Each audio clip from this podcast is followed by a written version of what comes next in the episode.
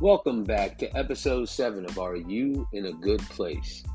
The World Health Organization defines mental health as a state of well being in which an individual realizes his or her own abilities, can cope with the normal stresses of life, can work productively, and is able to make a contribution to his or her community.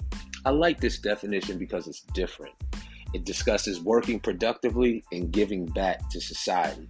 It has that kind of edge and team approach to mental health. This is Phil promoting healthy, independent lifestyles. Are you working productively and giving back to your community?